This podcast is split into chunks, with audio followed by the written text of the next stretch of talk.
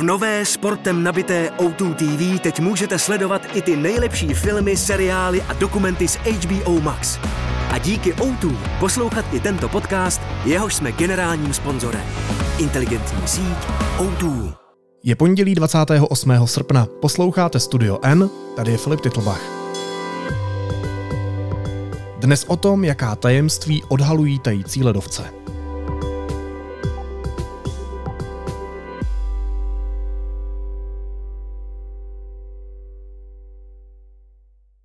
Ledovce v Bolívii nedodržují plán stanovený vědci, mizí daleko rychleji. Na tomto svahu hory Čokaltaja býval ještě nedávno 18 tisíc let starý masiv ledu se stejným jménem. Teď tu už jen tají zbytky jarního sněhu. Jedním z alarmujících důsledků globálního oteplování je tání ledovců, a to nejen těch mořských, ale i těch horských. A úbytek masy zmrzlé vody začíná odhalovat, co se dekády skrývalo pod zmrzlým povrchem.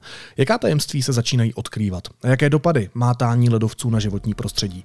Budu se ptát Anity Mejzrové ze zahraniční redakce deníku N. Anito, vítej, ahoj. Ahoj Filipe a zdravím posluchače.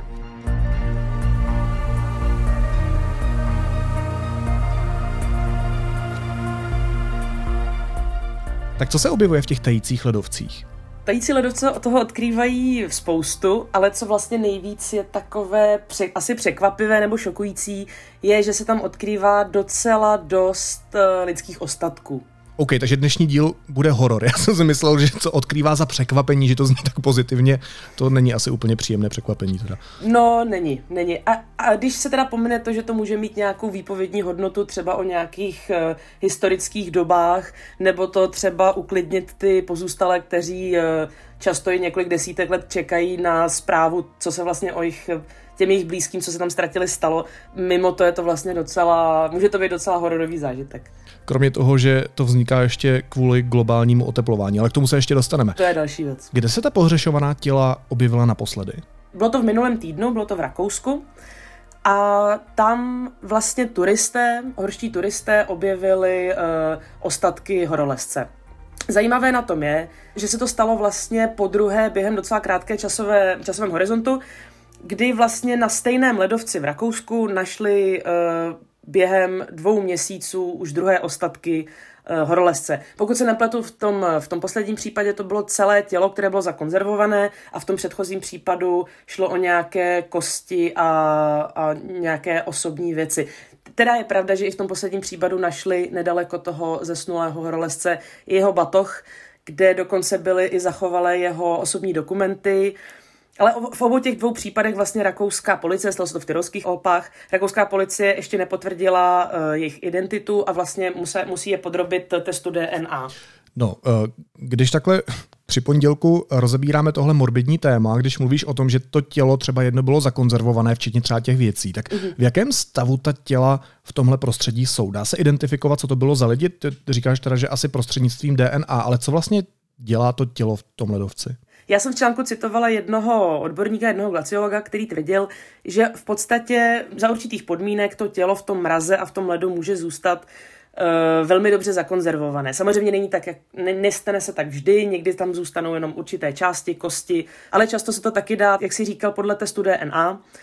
Uh, což si dokážu představit, že asi bude nějakým srovnáním s uh, příbuznými nebo tak, anebo třeba i ty uh, jeho dokumenty, jeho věci, které se asi dají nějak identifikovat s příbuznými, kteří třeba věděli, co měl na sobě a tak dále.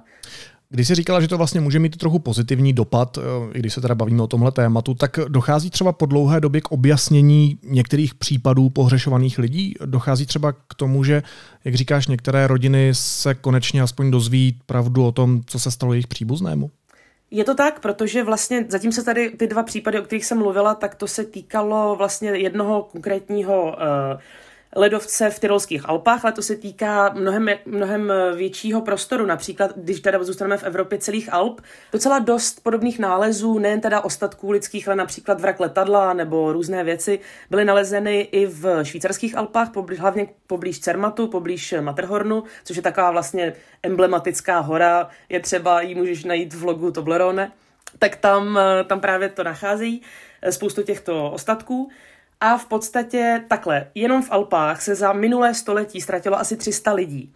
A ve většině případů se předpokládá, že ti lidé zahynuli, protože Hory, jak všichni víme, jsou nevyspytatelné, člověk může zahynout i na, e, při procházce v Krkonoších protože to počasí se prostě velmi, je velmi nevyspytatelné. Takže ono se předpokládá, že ti lidé, kteří zmizeli, jsou po smrti. Ale samozřejmě dokáže si představit, že když 40 let nevíš, co se stalo s tvým příbuzným a pak to zjistíš, tak můžeš dojít k určité k určitému uh, nějakému smíření asi.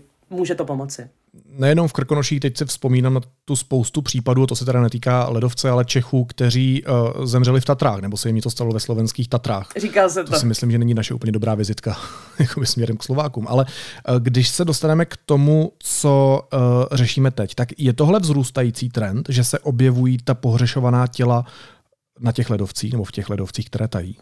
V podstatě se to tak dá říct. Samozřejmě nedá se říct, že by se tam eh, nějaká těla, nějaké věci po těch horolezcích objevovaly deno denně.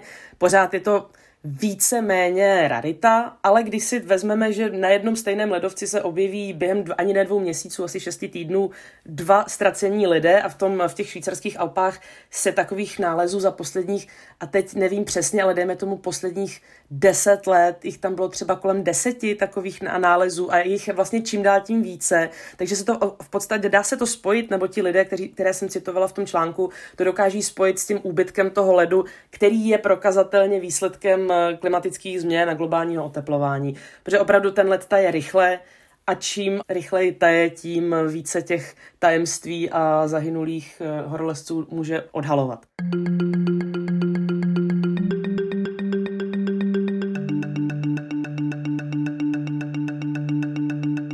No a to předpokládám, že to odhalování se děje náhodou, že, že to asi nejčastěji objeví turisté, kteří tam chodí. Nepředstavuju si, že třeba policie si uvědomí, že má spoustu uh, případů, které ještě nevyšetřila a tak se prochází po ledovcích, jestli náhodou ta těla nejsou tam. Uh, ne, ne, ne, vlastně všechny ty případy, které jsem zmiňovala v článku, tak uh, všechno bylo objeveno náhodou. Vlastně to byly turisté, kteří chodili po vyznačených cestách, nebo i někteří, kteří šli po staré cestě, která už nebyla využívaná a prostě na na hajku nebo na nějakém, eh, nějaké jako vysokohorské uh, trase turistické. Vlastně to ani není nějak Samozřejmě je to vysoko, ve vysokých horských polohách nadmořských, ale myslím, že ty v tom Rakousku byly třeba kolem 2000 metrů nad mořem, což není zas tak moc v tom Švýcarsku, je to, bylo to trochu výše, ale jsou to vlastně místa, kam chodí v podstatě docela běžní turisté, milovníci hor. Není to jako když někdo leze na Mount Everest, což k tomu se možná ještě dále dostaneme. No a nejenom chodí, ale taky chodilo už jako zapradávna, protože třeba nejznámější evropskou přírodní mumí je Eci, takzvaný ledovcový muž, který žil někdy mezi roky 3400 a 3100 před naším letopočtem. A tohle tělo bylo nalezeno v roce 91, 1991, zhruba 100 kilometrů západně od toho nejnovějšího nálezu eh, ztraceného rakouského horala, o kterém si mluvila eh, v Ecelských Alpách na hranici mezi Rakouskem a Itálií. Jak ztrátila se vlastně dneska objevují na povrchu těch tajících ledovců?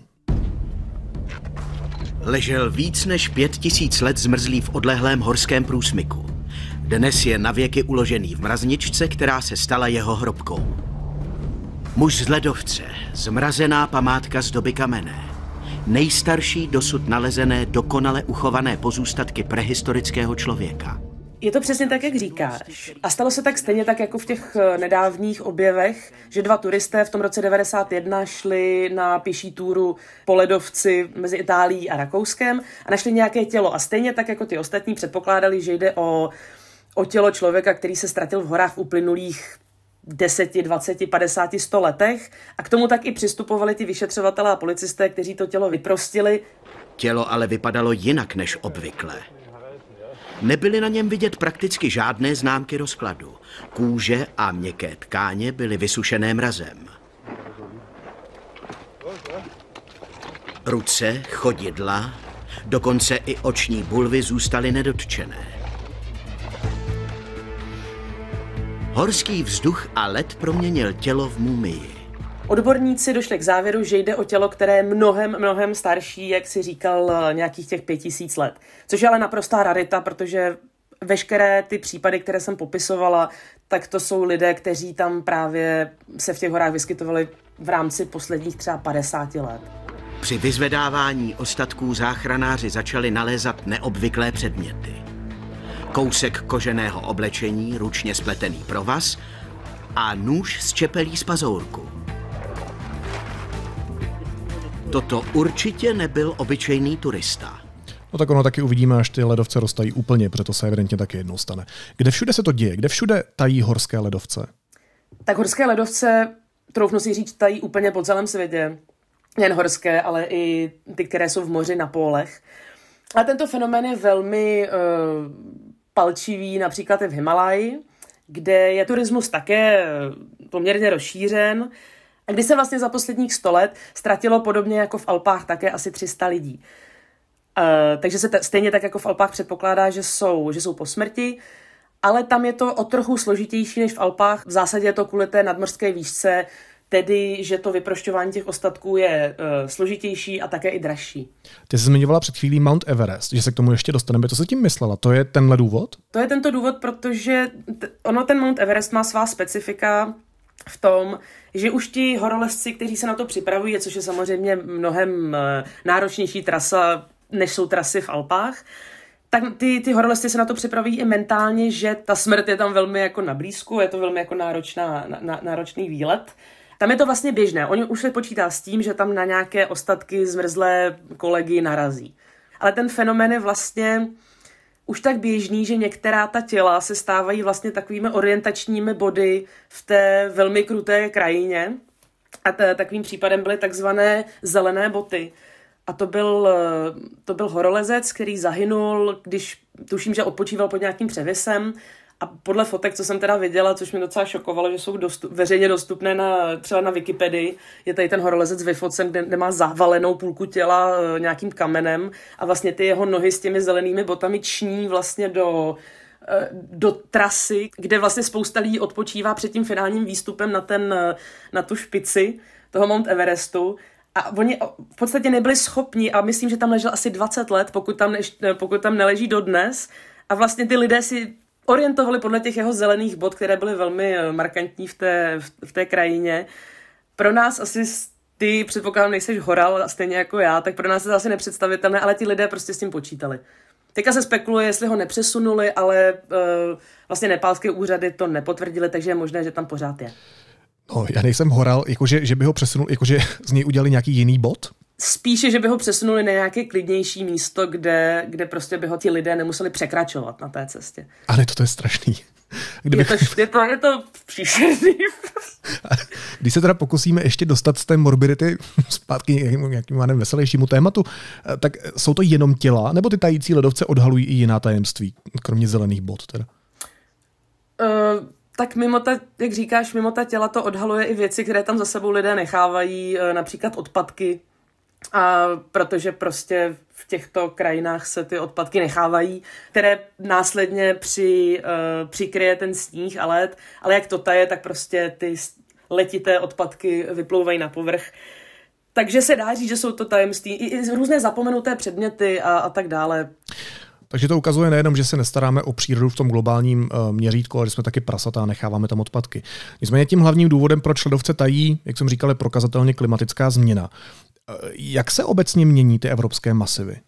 Tak abychom se vrátili zpátky, jak říkáš, do Alp, do Evropy, tak vlastně ten úbytek eh, toho ledu je v posledních letech alarmující a vědci upozorňují, že pokud bude pokračovat ten úbytek totální v aktuálním tempu, tak je možné, že do konce století vlastně Alpy mohou přijít o polovinu neli možná o všechny svoje, eh, všechny svoje ledovce, což by ale pro krajinu evropskou byl velmi zásadní změna, protože ty tající ledy a ten sníh, který se, tam přes, který se tam hromadí a následně taje, tak teče do údolí, takže uh, zavodňuje řeky, jako je Rýn například a Dunaj. Samozřejmě od té vody se potom odvíjí uh, lodní doprava, ochlazování různých elektráren, život v těch řekách, vlastně ryby, pokud se oteplí ta, uh, ta voda, tak, tak hynou ryby a má to spoustu takových dopadů vlastně na ten náš život v, v tom údolí. Je to vlastně velmi alarmující.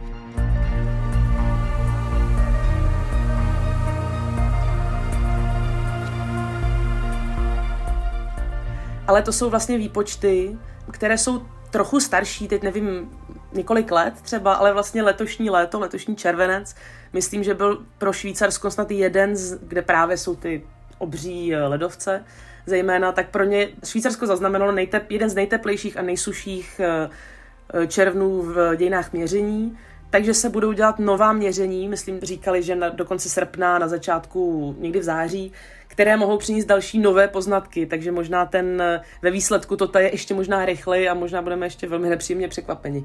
A pak už nebude potřeba odhalovat žádné tajemství, protože si tu přírodu zničíme natolik, že už před námi nebude mít co skrývat. Mostem dnešní epizody byla Anita Hásmejzrová ze zahraniční redakce Deníku N. Anito, moc děkuju a měj se hezky. Ahoj. Děkuji za pozvání a doufám, že to nebylo moc morbidní.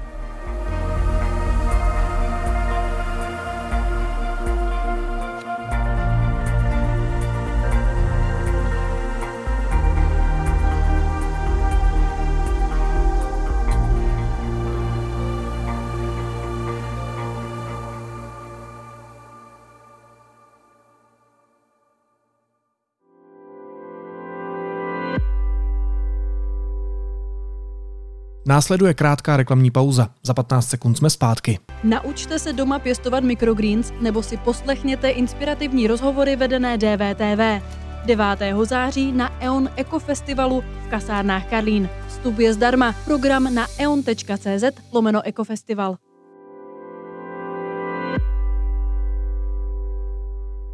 A teď už jsou na řadě zprávy, které by vás dneska neměly minout. Žoldnéři z Wagnerovy skupiny zůstanou v Bělorusku. Bude jich tu až 10 tisíc, prohlásil běloruský lídr Aleksandr Lukašenko podle agentur. Tvrdil, že Prigožina, který zemřel po pádu letadla, varoval. Tři ukrajinští piloti zahynuli při páteční srážce dvou cvičných letounů L-39 Albatros československé konstrukce v Žitomirské oblasti v centrální části Ukrajiny.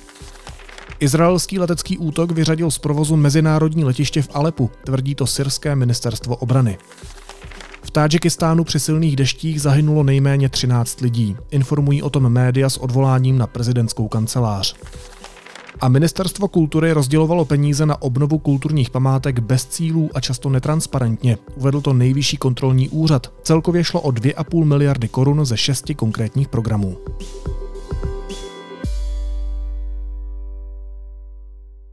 A na závěr ještě jízlivá poznámka. Dodnes jsem byl přesvědčený, že šéf Wagnerovy skupiny Evgení Prigožin po smrti. Ale právě přistála zpráva, že to oficiálně potvrdili ruští vyšetřovatelé. Teprve teď začínám mít pochybnosti. Naslyšenou zítra.